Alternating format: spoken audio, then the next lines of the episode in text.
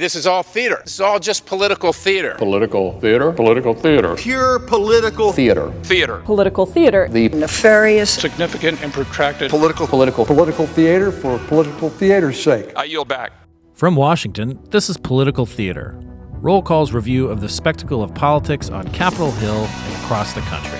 I'm Jason Dick.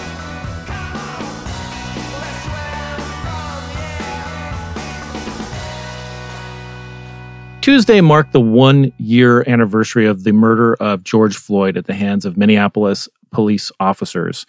Uh, it set off a, a, real reckoning on race, not just in the United States, but arguably across the entire world and we are are still measuring what has happened with the uh, the, the, the fallout uh, from that. There is still uh, the the court system is still processing it. The other police officers, Derek Chauvin, was convicted of murder, but the police officers who accompanied him are going under trial. And I thought that this would be a great time to talk to uh, my fellow podcaster, Mary C. Curtis. She is the host of uh, Equal Time and uh, columnist for Roll Call. And it is always good to talk to you and hear your voice, Mary. Welcome to Political Theater.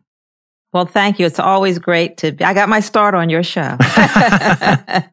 on Tuesday, the anniversary of, of Floyd's death, um, his family was at the White House. They met privately with uh, President Joe Biden. Um, we got a sense a little bit of of the some of the interactions, but I thought that that was interesting. It was not a you know not a photo op. It was. It, I mean, it seems that Biden has gotten somewhat close to some members of the family. Uh, they were also at the Capitol. They met with the Speaker, uh, Nancy Pelosi, uh, and and sort of uh, it, it, showed that there, there was a lot going on uh, yesterday, uh, and we can get into some of that. But what's just from your you know, from your position of being somebody who has written about uh, race for for years now as a political columnist, and and just seeing what we've gone through the last year, year and a half, uh, what has what are the biggest changes uh, in in the way our culture has has uh, has you know processed this uh, before we get into some of the you know the stuff like you know the legislation and so forth what's the what's the big takeaway from one year out from from mary c curtis well, I'm glad they did have the family. He does, uh, the president seems to have especially gotten close to his little girl, Gianna. And I think even though this is a movement, at heart, this is a human being who died. He didn't have to die. Um, there's some who have said, oh, people want to make him a hero or martyr. And I think that's a straw man. People just want to say he's a human being. He was a human being and didn't deserve this, particularly when we pay law enforcement to protect and serve all of us. So there is that sadness and the family. Uh, there is the, a little bit of frustration, the fact that the world saw this, but it took that for it to happen. And they wouldn't have unless a young teenage girl photographed it and filmed it. And she is still, as she said, I think she recently spoke up, this is a person who's traumatized. And that was a human being who had to see this and the fact that African Americans and other minorities have been saying for years, this stuff goes on. And we've been gaslit, been told, well, you must have been doing something, or police wouldn't do this, or, well, no, this happened. There was a surprise that someone paid a price for it, Derek Chauvin, because there was a video, but it had to be a perfect storm. Not only the video, but you had to have an attorney general African American Keith Ellison in Minnesota who took this seriously, who put the A team of prosecutors on this case. And still, most African Americans I know were surprised when they came back with a guilty verdict because we we're so used to the other thing for no one being held accountable. There's the fact that as much as people were happy about that and said maybe this is a sign of accountability, at the same time, during the case, Daunte Wright was killed not that far from where the jury, I think, was deliberating. And in North Carolina, where I'm based, you had the Andrew Brown Jr. shooting. Uh, and so there's a sense of, yes, there's been some progress. Even the most conservative person, I think, can see that there needs to be some police reform. There has to be something. We have 18,000 police departments in this country going off with their own sets of rules, um, but also that we have a, a way to go. And I would tag it too to the sense that we're in this year of COVID, which shone a, a light on the inequities in so much in America. People talk about is there systemic racism? Well, look what happened in disparate effects in the healthcare system, in housing, in broadband that affected school children, in all of these issues. And police reform was just one of those things. But I don't want to take away from the fact that yes, there was progress. You saw people of all races and ages in the streets. And it was a global phenomenon because so many other countries are experiencing so many of the same issues. It seemed like every country, Germany, the United Kingdom, France, had its own George Floyd. So it was a lot, as you say, to take in. And I'm a journalist and was covering it, but I'm an African American woman who has been stopped, whose nephew has been stopped, whose son has been stopped by police officers. So it is the same old story. But, you know, maybe a few people are saying, wow, we need to do something. And I, when you, when you mentioned the the COVID part of it, I mean that that you know we're we're starting to slowly kind of emerge from the worst parts of of the pandemic. It's still not over, but I mean when we when when the when the protests uh, about Floyd's killing started last year, I mean it, we we really didn't know very much about about COVID. It was still dangerous to congregate um, in in in ways. I mean, we we we didn't know if if like by protesting we were placing each other at risk, but it, but it was such an outpouring uh, of of frustration and a, a desire to to sort of you know to say this cannot you know continue this cannot stand whether it was in washington or los angeles or new york or you know or wherever i mean people gathered and I mean, I would I would note too that like yes, there was there was some violence in in in isolated pockets, but like compared to what happened on January 6th, no, not that kind of violence. Uh, I mean, it just wasn't. It just it seems that that that gave politicians a sign that you cannot ignore this. You cannot ignore this any longer. Yeah, that's true. Although ever the realist, I will say that if you look at the polls where right after it happened, there was a lot more sympathy uh, with the Black Lives Matter movement. Uh, and, but a year later, you see some of that hardening into partisan lines and some of that support among some groups staying the same or going higher and then dropping among others. Uh, I do think the whole sense of saying Black Lives Matter and people were saying, well, what does that mean really? Well, after you see a video like that, you kind of realize that that's something you have to say out loud because it still is not the given that that Black lives indeed do matter. Right after you know the protest started, um, we saw some movement in Congress. Um, Democrats controlled the House. Republicans were still in charge of the Senate at that point. There was there was uh, there was talk of of over you know legislation to overhaul the way police departments uh, organize and and how they uh, how how they approach things like use of force, use use of non lethal force, use of lethal force, um, things like that, and they just sort of stalled uh, in in in the summer. Now we've got um, you know we, we've got it, some at least some talks going on mm-hmm. and it, and it seems like they're i mean the, you know the president said in his joint address to congress that he wanted to sign a, a bill uh, by the one year anniversary of Floyd's death. Uh, that didn't happen, but it does seem that this um, this trio of uh, Karen Bass, California Democrat from the House, Tim Scott, a Republican senator from um, South Carolina, and Cory Booker, a Democrat from New Jersey, all all all African Americans, that they are they're talking, and it seems like they're they're not. There hasn't been like you know leaks about questioning people's motives and and things like that. And it seems like they're they're being allowed to negotiate this in earnest. And the president has been like i'm not i'm not going to negotiate in, in public. I want to get i want to give them as much room as possible what what's your what's your read on whether we're we might be closer now than we were last year on on legislation to reform police departments well, I will take them at their word that they all are negotiating in good faith And uh, Tim Scott is a Republican, and he did give the uh, counter to the president's speech. Uh, and he is an African American, the only black uh, Republican senator. And it's interesting that he's the face of this, that he is put forth by the Republican Party. But he's also spoken eloquently about being stopped and questioned and having to show his Senate pin and having people say, well, are, they don't believe him. And just recently, he's, you know, he's just stopped so many times. So I think people are taking this in good faith. Uh, although I note that some members, I think one member of the Floyd family did not go to meet with the president because they are frustrated.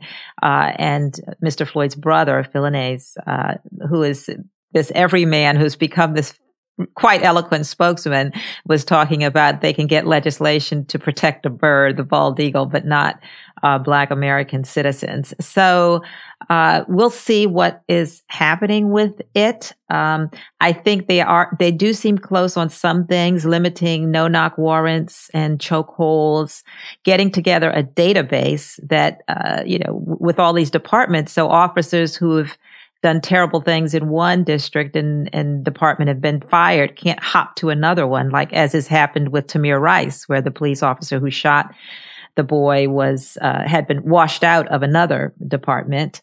Uh, and better training. It does seem this issue of qualified immunity and holding officers themselves rather than departments and taxpayers culpable uh, is a sticking point. So we'll see what happens with that. Um, and you'll you've also seen the Biden Justice Department under Merrick Garland reopen some of these uh, investigations of troubled police departments, as in Louisville, which is of course Breonna Taylor, where that happened, uh, and these uh, decrees that the Trump administration had uh, squashed even some that they had agreed upon in, in cities like Chicago and my hometown of Baltimore, which uh, in my neighborhood there was the Freddie, Freddie Gray incident. Uh, so uh, we will see what happens. Uh, the closer we get to elections in the midterms, the closer things also get tend to get political. And uh, you know, like I said, I'm the skeptical journalist. The fact that more Republicans did not meet with the family of George Floyd, uh, and more did not seem to speak on it or commemorate it. Uh, w- that was disappointing. I'll just say that. That was disappointing. Uh, and on the same day, there was a very close vote uh, to approve of Kristen Clarke, the first black woman to head the Civil Rights Division of the Justice Department. And there were, uh, I wrote about it, a lot of attacks on her.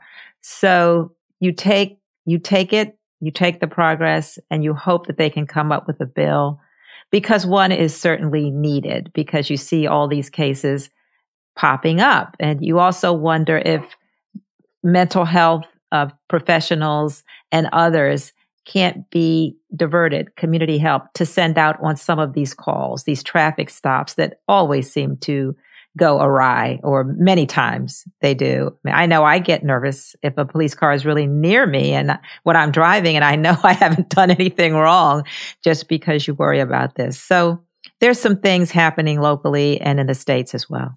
Yeah, and I wonder like how how important is the the tone because I mean the, we can it, it's almost a it's certainly welcome that the you know the Justice Department under under Biden is is is um, you know pursuing and and and and and using consent decrees uh, after none in the Trump administration with local police departments, and that Biden himself he'll go to Tulsa uh, next week to mark the hundredth anniversary of the of the Tulsa uh, um, massacre, race massacre, ra- yeah. race massacre. There, I mean, there's no other way to put it, right? I mean, yeah. and and you know, last year around this time, you know, Donald Trump went there for a rally where a bunch of people got COVID.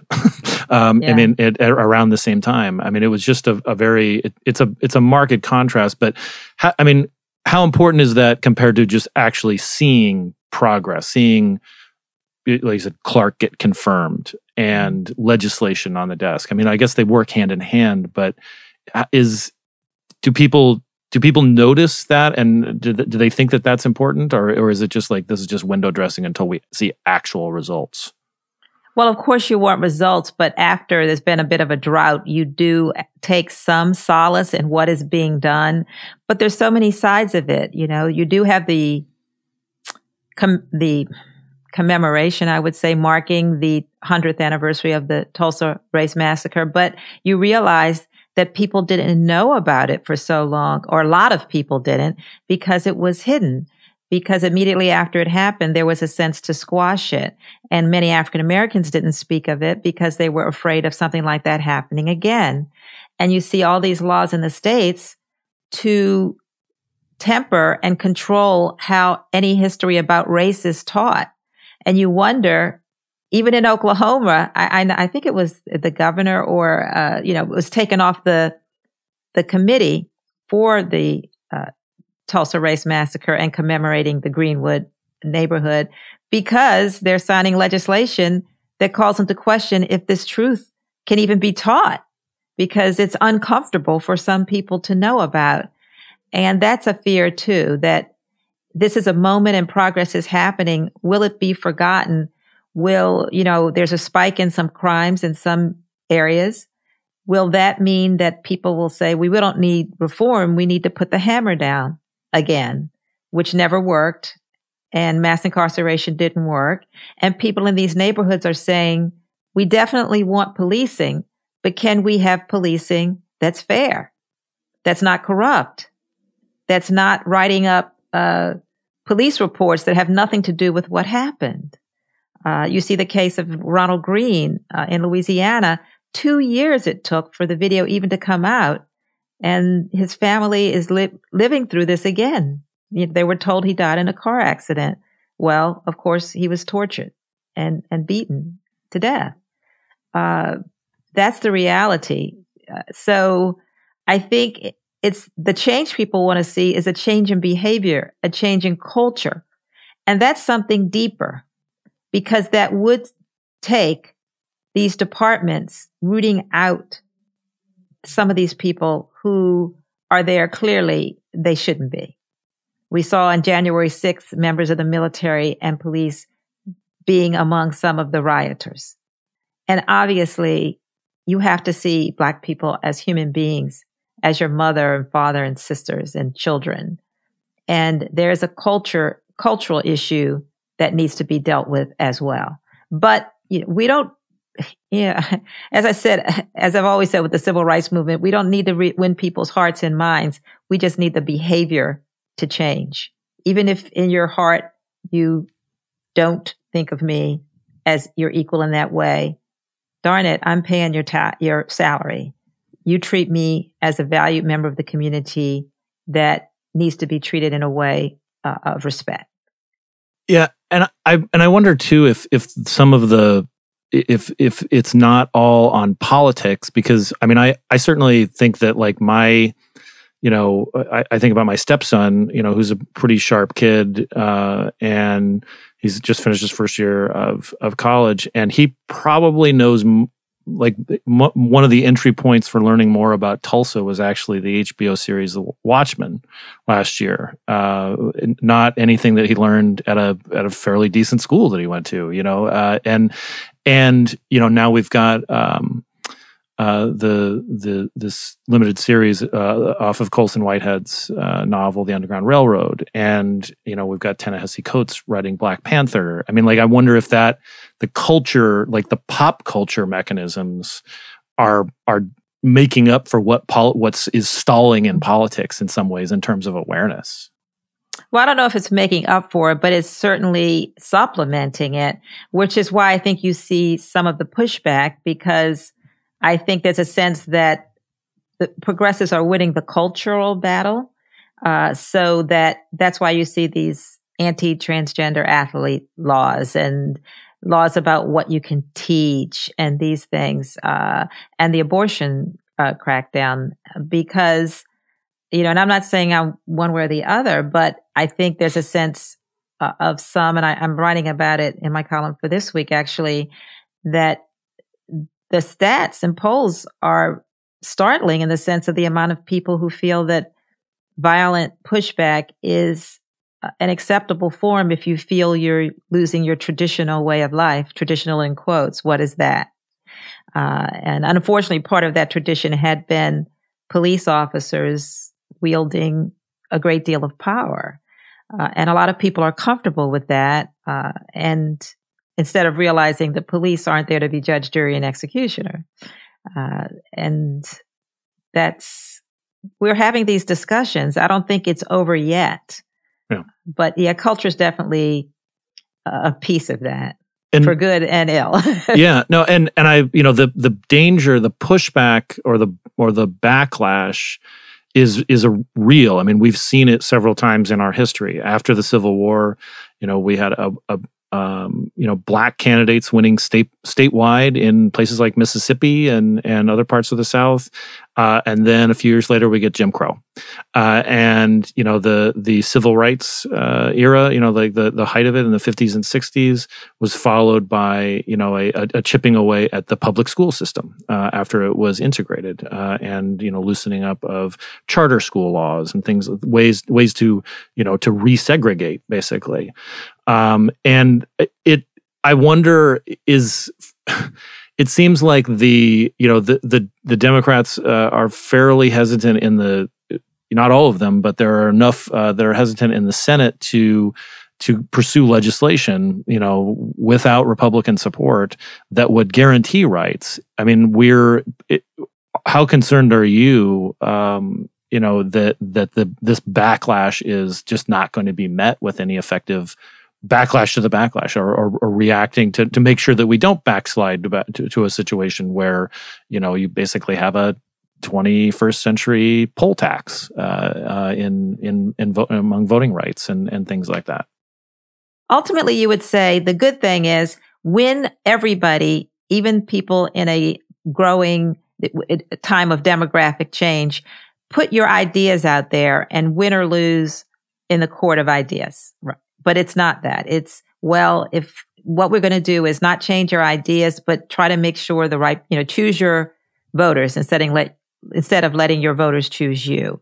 And I do find that frightening. Uh, partly, well, I just, that's, you know, power. When people have power, they don't concede it. And too many feel the changing demographics is a matter of zero sum, that if other people are getting rights, that that takes away from me instead of seeing, well, everybody contributes. It's a good thing for all of us. We've always been this kind of country that when more people participate, there, there's more for everyone. Uh, and that, you know, I do look at these polls that say a certain amount of people still don't believe that Joe Biden is the president of the United States. And I realize that so many of the people in January 6th they were fighting to not count the votes of people who look like me. When you say there's corruption in Philly, Detroit, and Atlanta, what are you saying?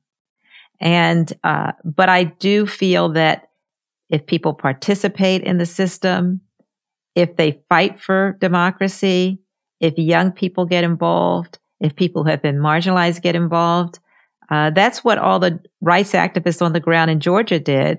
They got people involved who'd never voted before and to say it does matter. Your votes do matter. And I do fear if if the people they elected don't bring about the change that they may be frustrated. Because the worst thing is apathy to think it doesn't matter. My vote doesn't matter. And we make it hard enough. You know, you got to vote on a Tuesday between this time and this time. right. I was over in France, I think, once in their elections. It was a Sunday. I was like, well, that makes sense. but uh, we are struggling, and uh, I I do feel that I do have some worries, but I have to be an optimist, or else why would you be here? Well, Mary, I think that's a good spot to end. Um, thank you very much for for talking about this. It's uh, it has been uh, one.